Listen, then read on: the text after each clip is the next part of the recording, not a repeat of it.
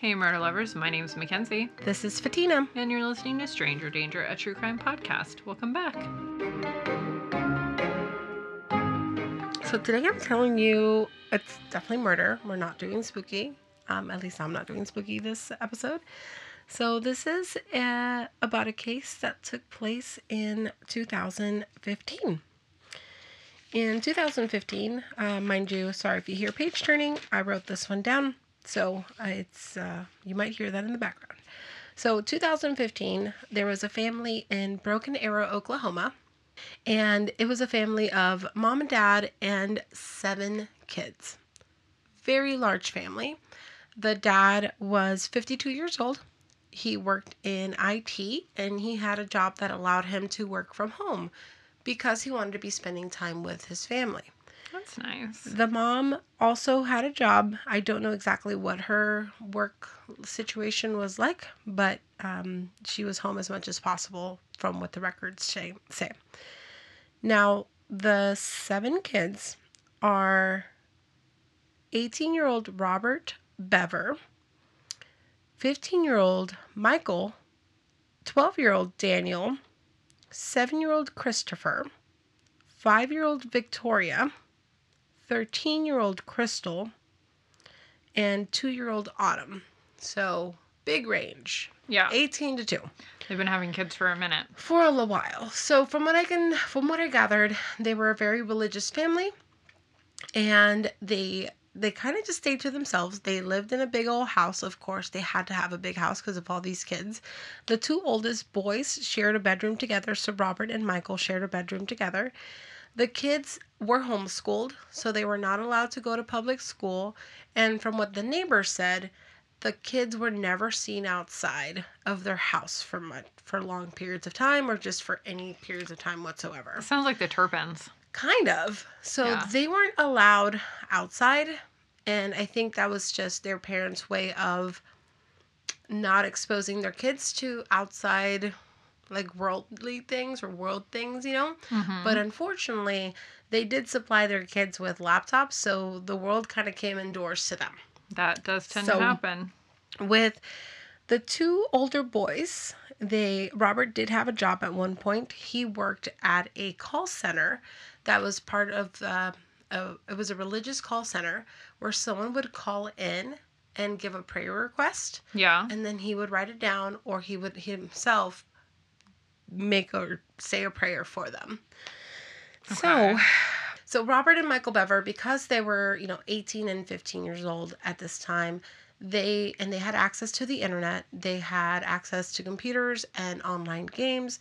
Michael, the younger one, even has to this day 2 YouTube videos that are posted of him talking about Fortnite and just these new updates that had come out and just how much he really liked the updates and he liked how the game was going. So there's those things that seem very innocent and very appropriate for a 15-year-old at the time. Yeah. So nothing out of the norm, what it seems like to the outside world right now for Michael. And Robert, unfortunately, I think what happened is he watched a movie called Rampage. It mm-hmm. was a low-budget movie that went straight to DVD. And this movie Rampage is about a man who wants to go around the U.S., killing as many people as possible, anyone that's not serving a purpose in society. So who decides that? In the movie, he did. It's, like I said, it's a really awful, low-budget movie, but unfortunately, this influenced Robert. This is one of the things that influenced Robert, and he had the same outlook. He started believing the same thing, that there's people in society that don't serve a purpose, and they need to be dealt with. What a terrible, terrible perception on things. Yep. So Robert had watched this movie, and from there, once he learned that he could buy guns online and have them delivered to a local gun shop, he did just that. So with the little money that he had been earning by working at this call center, he was buying stuff online from eBay. He started building up his stockpile of things. Mm-hmm. He started buying like armor type things, like a bulletproof vest. He became a prepper. Yeah. He'd bought a bulletproof vest. He had bought, helmets for him and his brother. So for him and Michael, they bought together vests, helmets, jackets, and 2,500 rounds of rifle ammunition and 500 shotgun shells. So he had those set to be delivered, and they were set to be delivered on July 23rd, 2015. So because of the timing of when this stuff was going to be delivered, he had set out a plan that they were going to go across the country killing people because he was obsessed with Columbine and with the Aurora theater shooting and with Ted Bundy and Dahmer. He was obsessed with those cases. I don't understand people that are obsessed with those cases, and they, in a good way, Right. And I was talking about this with Cece. I was like, and she brought up a good point, and she said, there's a big difference between fascination and obsession. Yeah. And she goes, like, you, me, we're fascinated by these things, and this is why we talk about it, and this is why we, try to understand what's happening. But the obsession is, this is what makes people commit these crimes, because they try to emulate these people, and they just it's just bizarre. He was trying to one-up it. His goal was to have a higher count than the Columbine shooting. What a terrible... than the Aurora shooting. So... I just don't understand that. At around 11:30 on July 22nd, 2015, Robert called in his 13-year-old sister Crystal into their bedroom by the ruse of telling her that he had something to show her on his laptop. So she walked into the room innocently enough, and Michael's job was to distract her, and Robert came up behind his sister and slit her throat ear to ear. Oh, God. Yeah. Oh, God. So Crystal then tried to stumble out of the room.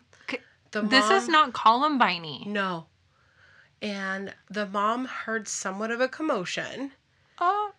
So then the mom approached the room trying to figure out what the hell was going on.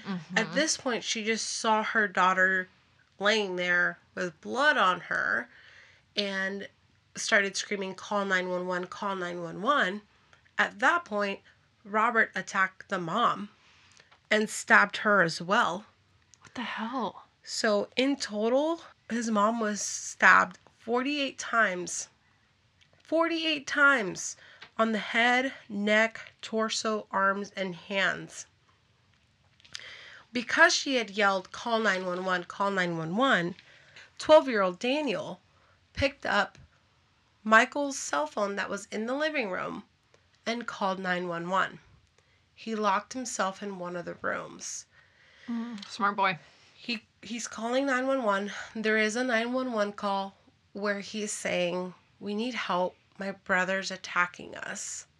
My brother's hurting us." Oh, so he knew it was his brother. He knew it was his brother. At this point, he had only seen Robert, the 18-year-old older brother, attacking his mom. Oh. So he's saying, "My brother's attacking us."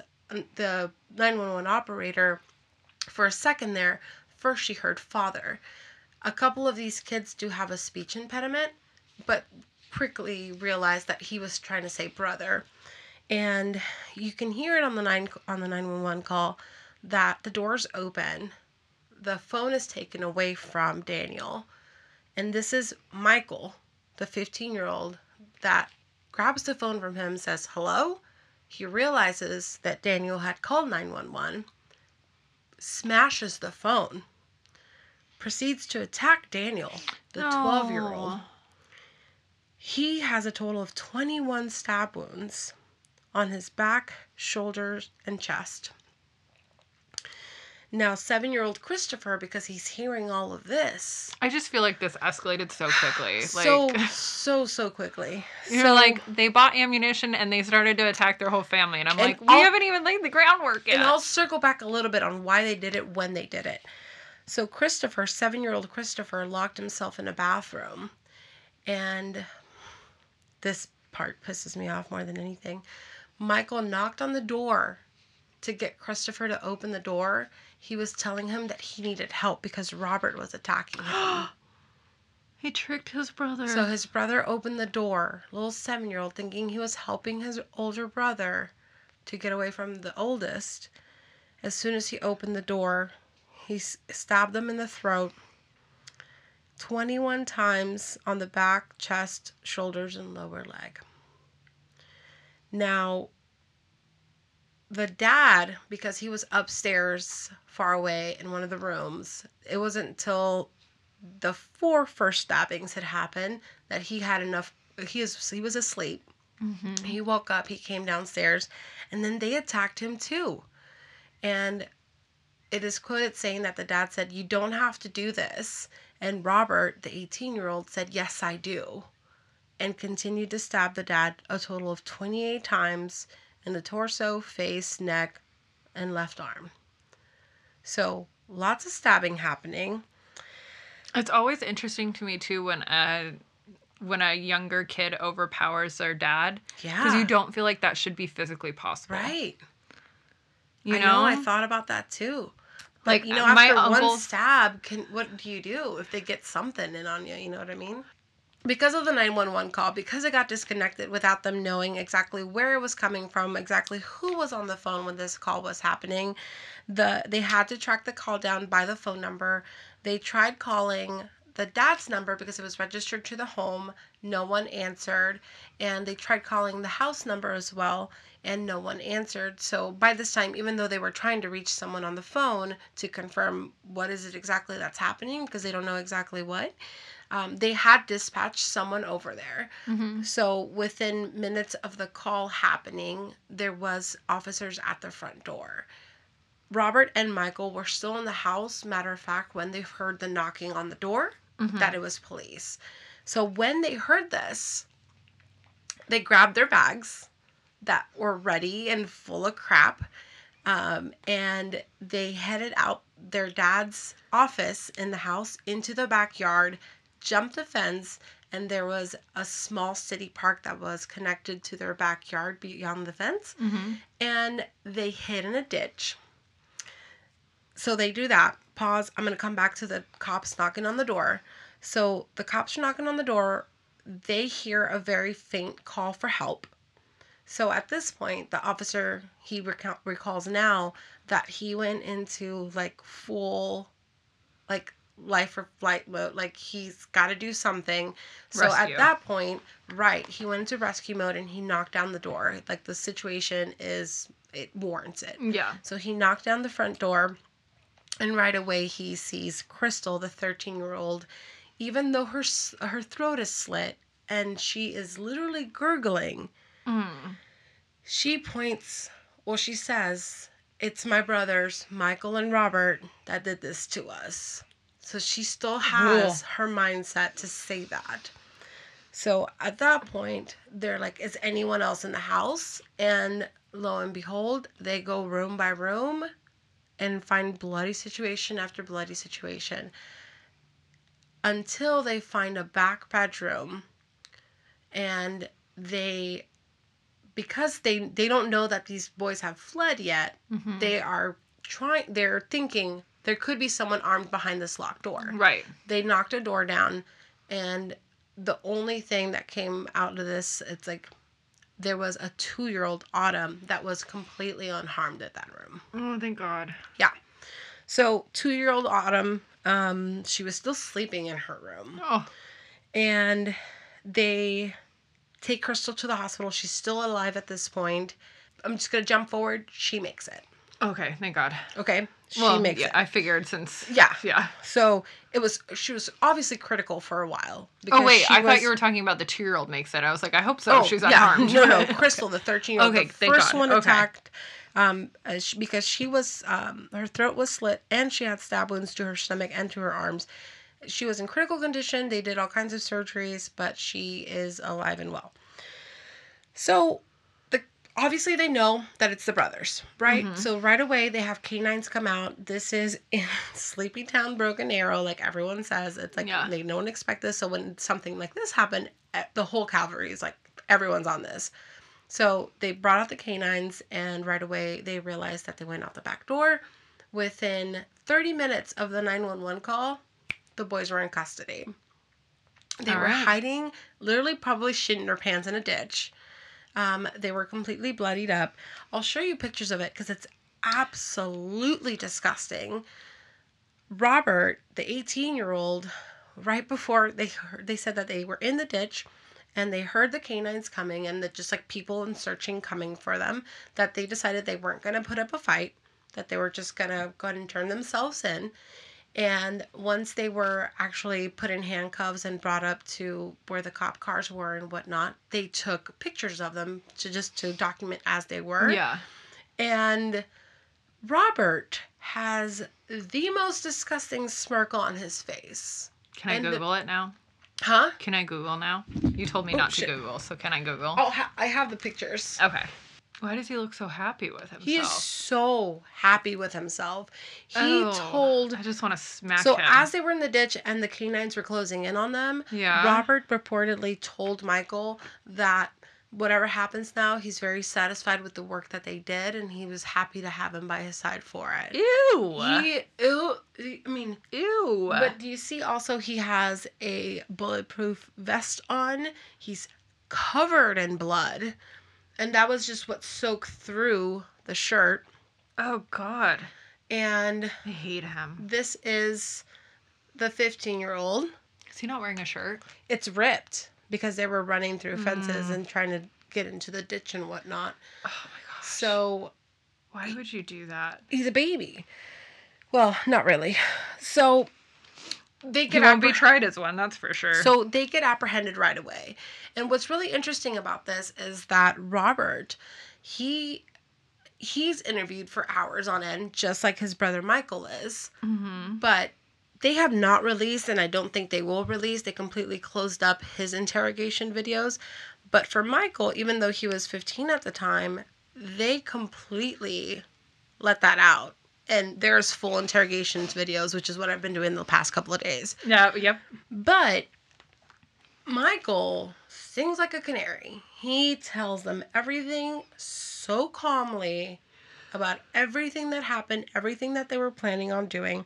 So this is when Michael reveals that their plan, but he says it's more Robert's plan, that he was just going along with it, because at one point he said he was going to do it either way, and he also said that if I didn't do it with him, he was going to kill me too. But he helped him. Even though he's, at this point in the interrogation, saying it's all Robert's idea, regardless of whose it was, the plan was to kill the family with knives and not guns, because it would have been quieter, because they were in a neighborhood. They didn't want to draw attention. And then from there, they planned on dismembering all the family members, putting them in plastic bins and up in the attic, then taking the parents' Yukon XL and start driving across the country, stopping at gas stations and rest stops, and killing 5 people at each location, and then moving on until they got to about 500. Their end location was Washington State. What? Yeah.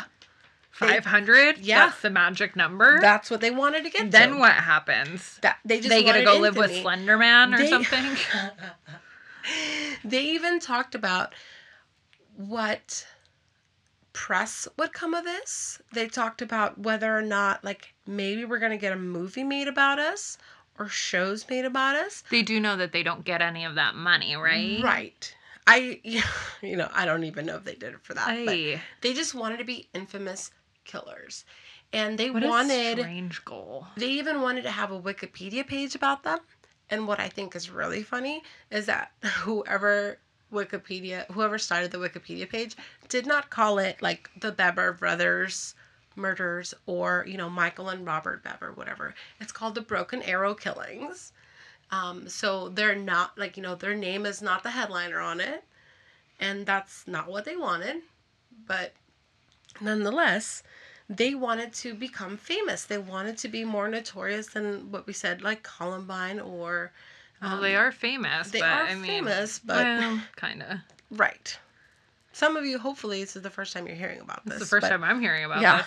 I just feel like that, like, escalated so quickly. Oh, my God, yeah. It went off the deep end. It wasn't like, oh, they had been abused and then there was a head trauma or something like that. It was just like, so one day they woke up and started killing their family. Yeah. So the reason that they did it the day they did it was because even though Robert had been ordering all this stuff, like the bulletproof vests and the helmets, into the house from eBay, and the mom and the dad thought it was weird but never really told him no. They just kind of let him do his thing because he's 18 years old now.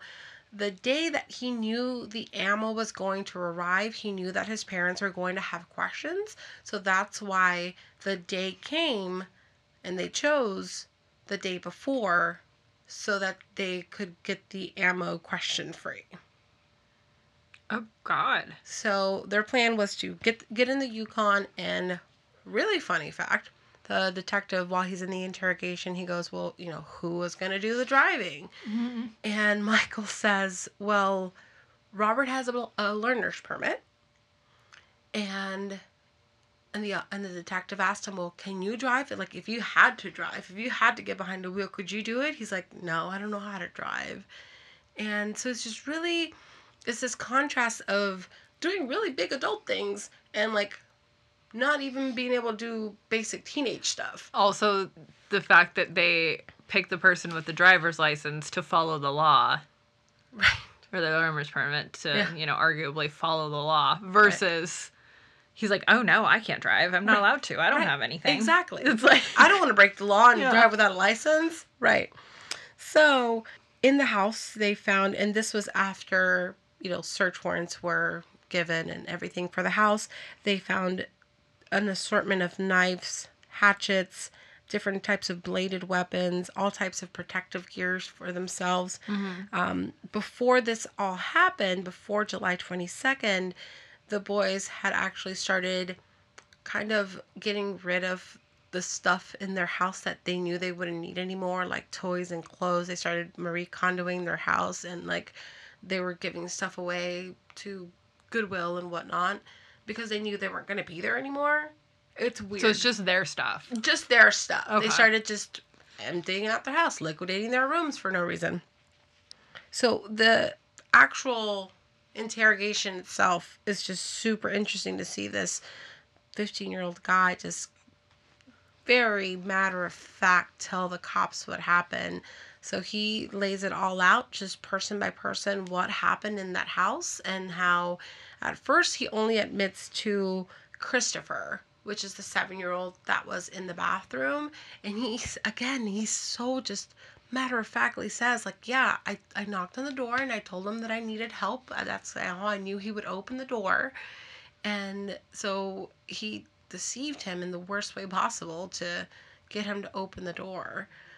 Betrayed his little brother. Yeah. You know, once it got to court, it got really interesting. It got interesting. But Robert, because he's 18 years old, obviously could be charged as an adult. Mm-hmm. And at this point, Crystal, she is a surviving member. Yeah. Of the actual attack. Mm-hmm. So they opted to not put her on the stand. Yeah. And to not put her on the stand, Robert actually pleaded guilty to 5 counts of murder, first-degree murder, and then 1 count of aggravated assault against Crystal with attempt to murder or something like that, because she didn't die. Yeah. So he was given 5 life sentences, all to be served consecutively. And he was kind of fine with that. There was no trial. No, she was not going to be put on the stand. You know, that was to avoid Crystal being put on the stand and whatnot. Well, so he pleaded guilty so his sister wouldn't have to testify. Yep. That's a weird time to start to, like, protect her. It was, yeah, right. It was a plea deal that had a couple benefits for him. So, he wouldn't be executed. Right. He wouldn't be given death. So that was the one upside, I guess, of that for him. Michael, because he was 15, I think by the time that the trial rolled around, he was 16. In Oklahoma law, because if you're charged with first degree at 16, 17, you could be charged as an adult. Yeah. They definitely charged him as an adult. But his defense was rescinding most of the stuff that he said on videotape for the interrogation. He was trying to put more of the blame on Robert, on the 18-year-old. Yeah. That he was the master planning behind this, that, you know, he was coerced, that he was threatened with his life, that if he didn't cooperate or if he didn't help, that he would be killed. At the end of the day, unfortunately, they had to put Crystal on the stand. For his trial. Okay. And it's... So, really quick, Crystal and Autumn are the only siblings that made it out? Yes. That's terrible. Yep. So, a 13-year-old and a 2-year-old. Oh, yeah. Yeah. So, they had to put 13-year-old Crystal on the stand to testify against her brother. And she did. Very brave young girl. Obviously, this was not a televised event because of that and one thing, and then just gruesome details. And ultimately, he was sentenced as well for 5 life sentences. So he was given 5 life sentences, just like an adult would. When you do adult crimes, you're gonna get adult time. So the house. Put that on a t-shirt. Yeah. You do adult crimes. Commit adult crimes, do adult time. Absolutely. So, the house. Obviously, it was not something that was going to get on the market and get sold. It was very unappealing in the market because of quintuple murder happened in this house. Not fun fact, but just a fact you should know. I know we've talked about matricide before. This is familicide, you know. Okay. Just a little tidbit there. So the house was standing there completely alone from 2015 when the killings happened to 2017 when, I don't know, it could have been lightning. It could have been someone with gasoline. The house burned down. So. Probably for the best. Right. Yeah. I would have given someone $5 for gasoline, if you asked me. So the house burned down in 2017. The mortgage company that owned the house, they eventually, because they knew that that whole lot was going to be completely unappealing to people to buy on or to buy the house, they sold the house as it was for $50,000. So the community raised $50,000 to technically buy the lot and buy the house. The house was still standing? Well, the frame of it, I'm sure. But they bulldozed it down, and they started plans of fundraising again for doing a park in memoriam of the victims. Wow, that's really nice. What a nice HOA. Yeah. So in 2019, with all the donations and all the planning that had gone into it, they erected Reflection Park. And like I mentioned at the beginning, because there was a park connected to their backyard, they just joined them together. So now it's a little bit bigger park for the community. Oh, that's nice. And it now serves as a migration stop for monarch butterflies. Oh. Which is really cool. Robert, in his interview, even though we don't have the footage or like we do for Michael's interview, we do have some snippets or just quotes. And he did say that killing people and the idea of going around the country and killing people that he thought served no purpose in the community made him feel like a god. Ew. Yeah. Rotten prison. Yeah. So again, Robert, in 2016, he attempted suicide in the jail. He was not successful. And in, I believe, 2018 or 19, he grabbed an 8-inch sharp instrument and he attacked 3 people in the jail, 3 different staff members. So he was given another 3 life sentences on top of his 5. Wait, did he kill them? No. But he was given life sentences for attacking them? Well, it's not... They didn't, I guess, put out into the public the severity of injuries or whether they were fine or if they passed or whatnot. All we know as a public is that he was given 3 more life sentences on top of it. Oh my gosh, what happened to this kid to make him go so evil? So there's nothing as far as documented as far as reasons. Abuse or what was it that made them snap or go to this extreme. There was a lot of forensic psychologists that interviewed these kids to try and figure out the reason, the diagnosis. You know, is there a diagnosis? Is there something that's going on with them that made them get to this point? And the interview that I saw from the psychologist, he said, you know, we try and figure out what is a diagnosis, but sometimes there isn't one. Right. Sometimes you're just evil. Sometimes there just isn't a cause. You just are. Yeah. And there is no documentation, no records of any type of physical, verbal, sexual abuse. There are, like, I mean, you could be a psychopath or a sociopath or a narcissist or something like that. Right. That's just so unfortunate. And, you know, a lot of articles attribute their disposition on society and just how they viewed the outside world as a negative because of their confinement. And because they were homeschooled and they weren't allowed to explore the real world by themselves. And learn how to navigate all that kind of stuff. Right. They were only allowed to do so on computers and do so with online gaming. And so the dark web was their entertainment. I think so. You know, so it's... And Robert, the older one, is the only one that ever even mentioned the idea of, like, oh, my parents were mean to us or my parents were whatever, because in the interrogation for Michael, the detective was really straight up and he goes, why did you do this? You know, he's like, I know teenagers usually don't get along with their parents or they don't like their parents. He goes, is that the case here? He goes, no, everything was fine there. And it could have been, of course, that he was not ready to talk about something, but nothing has come up even after that about any type of abuse that happened within the family. It's interesting because they probably tried to limit their hobbies and interests and they found others. They found one anyway. Right. Yeah. Yeah. It's just, oh, I hate that. And as they were interrogating Michael, he knew a lot of the details about, like, the Columbine shooting. He knew the exact number of people that were injured and killed in that event. He knew their names. He knew their names. He was referring to the killers by their names.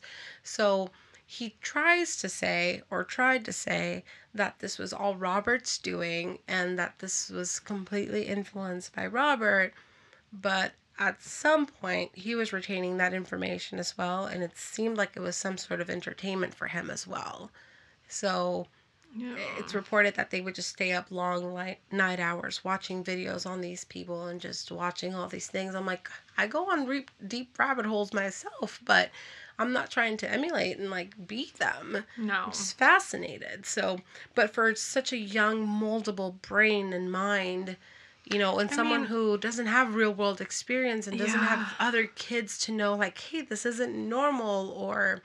You know, they're not playing dodgeball in the schoolyard to get their mind off of that. And you have a personality disorder, potentially. Potentially. Yeah. I mean, because... It sounds like they're not mentally ill, but they obviously have a personality defect. Right. Yeah. I mean, the fact that they even asked him, like, hey, how are you feeling about this now? How, you know, are you sad? Are you remorseful? He goes, yeah, you know, maybe we shouldn't have done it. Yeah, that's not normal. I think they just didn't, well, at least for the 2-year-old, they didn't get to her because the cops knocked on the door. So it wasn't like they scared her. Right. No, Michael was saying that it was because they knew time was running out. Yeah. And they kind of just forgot about her. But their plan was to kill the entire family and put them in bins, put them in the attic, and then just go on their 500-person murder spree. Rampage, right. That's so... And apparently Robert only had about $1,800 set aside. He thought that would have been enough gas money to get them cross country. No, but that's what they thought. So it's just weird to see these. I mean, one of them's really young, one of them's 18, but it's still a growing, developing mind, like how they're thinking they're going to get away with this and how they're thinking this through. It's just really, really odd. Yeah, it does sound to me that they do, like, they obviously have markers for, like, both sociopathic tendencies and psychopathic tendencies. Yeah. Especially, like, you're sitting there talking about, like, well, yeah, I mean, maybe we shouldn't have. Bad. Yeah. Right. It doesn't sound like they actually do. They're just saying that because they're supposed to. And I think that fire was fueled by not necessarily the homeschooling. Because I don't want to knock on that.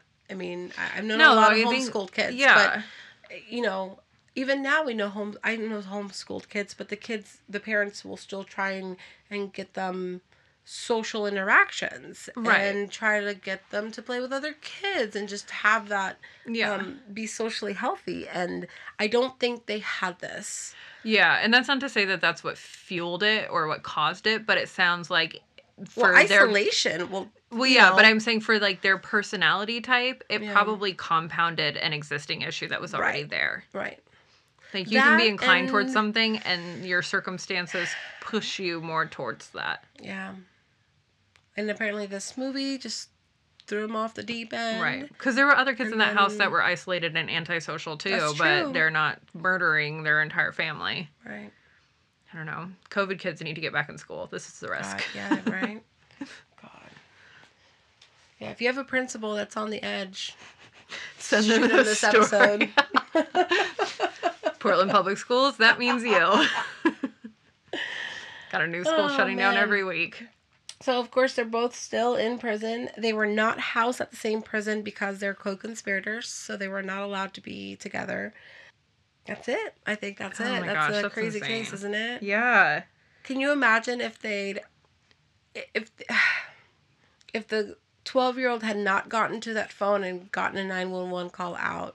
Yeah, the entire family would be dead. They would have all been dead, first of all. And not saying that they would have made it all the way from Oklahoma to Washington. And killed 500 people. But they would have at least done one stop. Who knows what would have happened. Yeah. Right. Yeah. So it could have been... Or, you know, the oldest could have turned on the 15-year-old and I don't know. It's just... Ugh. Yeah. That's weird. We both did cases these last 2 weeks of families with stabbings. Yeah, they did. Kind of. I mean, does an axe count? Yeah. Sharp objects. Yeah. Yeah. Knifey things. Knifey things. Yeah. Oy. And they planned on, after they took the Yukon XL, after they had stuffed their family members into plastic bins, go to the gun shop, pick up the guns, because the ammo would have been in the next day. They just wanted to do it all calmly, like a Sunday morning. Just pick up the ammo. Take their time. Just take their time. Go to the gun club, pick it up, and then just get their beef jerky and get on the road. Like, no. Weird. No. So, luckily for canines, they found them right away. Those doggies saved the day again. You know, there is a really good TED Talk of the mom of one of the Columbine shooters. Let me see if I can find it, actually, really quick. Because that's making me think of, like, warning signs and stuff like that. Yeah, red flags, hello. I mean, sorry, if your kid is ordering bulletproof vests... Yes, and that's helmets, a red flag. And they tell you, don't worry about it, Mom. Worry about it, Mom. Yeah, so her son was Dylan. Mm-hmm. Klebold, I think is how you pronounce the last name. I can never remember if it's Klebold or Klebold. So it's Susan Klebold who did a TED Talks about my son is a Columbine shooter, basically. Damn. And she talks about, like, the things that she, like, her experience as a mother, her experience with grieving, her experiences grieving as somebody that had lost a kid, but also had their kid was the perpetrator. Yeah. And then talked about, like, warning signs, because people always ask her about, like, didn't you see the signs? And she said, like, she was, like, horribly mistreated, obviously. Yeah. People blamed her. And what she missed and what she could or couldn't have known and stuff like that. which was really interesting to hear about, like, from her direct perspective of, like, what could I have done differently? Right. What should I have recognized? What couldn't I have recognized? That kind of stuff. Right. I mean, hindsight is full of red flags. Yeah. When you don't think about that. They tried to appeal it, of course, the 5 life sentences, trying to say that it was unconstitutional and inhumane for what was, quote unquote, a child to get consecutive life sentences. It was, you know, I've never quite understood the difference between 1 life sentence and 5 life sentences. And they're all served at the same time, too. Yeah, like, so what if you did 1 life sentence? Either way, you're in there for life. And we've talked about this in other cases, that because it's a life sentence, they're trying to say that it's unconstitutional or inhumane because it's basically giving someone the death penalty. But if the crime calls for it... There are certain states that have outlawed, if you are of a certain age, you can't be given more than a certain amount. Right. Yeah. So, or something that would unequivocally be a life sentence, like 90 years or, you know, something like that. So... But something else I have mixed feelings about, because there is part of me that, like, I hear stuff like this and I'm like... I don't think there is hope for somebody like that to transition back into society, especially 50 years later when everything's changed. Right. But then there's part of me that goes, but he's a kid. He's a kid. I like to think people are capable of change. I really do. Ooh. I genuinely like to think that people are... Even from things like that, though? I'd like to think that humanity is better than that. I'd like to think that miracles can happen like that, but... I don't know. Maybe I'm wrong. Supposedly Tex Watson is a changed man, but he's never getting out. Right.